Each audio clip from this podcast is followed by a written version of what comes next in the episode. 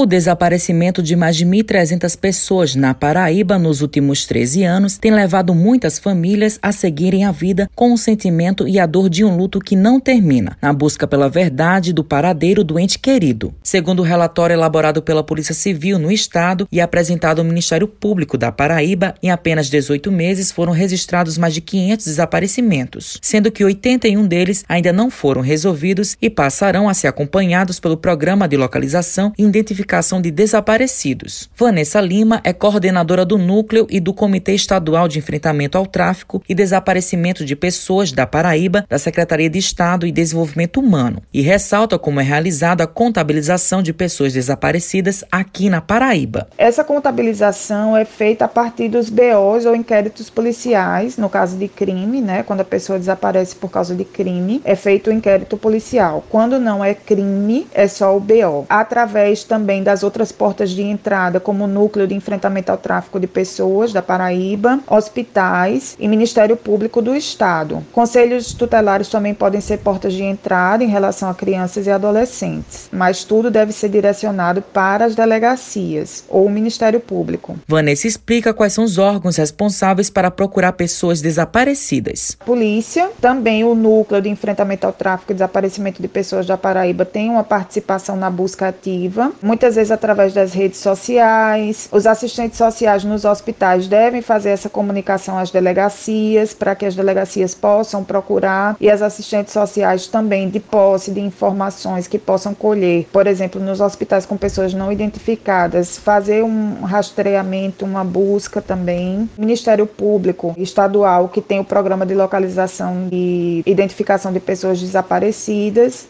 todos devem estar envolvidos na, na busca de pessoas desaparecidas. Lima destaca quais são as ações do governo do estado em relação a esses casos. Atualmente, nós estamos com um projeto de firmar convênio com o Ministério Público para que possamos ter acesso ao PLID, que é o Programa de Localização e Identificação de Pessoas Desaparecidas, também acesso ao banco de dados da Polícia Civil sobre desaparecidos, para podermos saber por que, que essas pessoas desaparecidas aparecem e a partir daí fazermos a, a política pública, as campanhas de enfrentamento ao desaparecimento de pessoas. Fora isso, nós sempre estamos fazendo campanhas em relação ao tráfico de pessoas, que é um dos fatores pelos quais pessoas desaparecem. Temos cartilhas, temos vários seminários, temos o Comitê Estadual de Enfrentamento ao Tráfico e Desaparecimento de Pessoas, que está sempre promovendo eventos também, todos ligados à Secretaria de Estado de Desenvolvimento Humano da Paraíba. Mais informações no e-mail comitê.etpb@gmail.com. Matheus Silomar para a Rádio Tabajara, uma emissora da EPC, empresa paraibana de comunicação.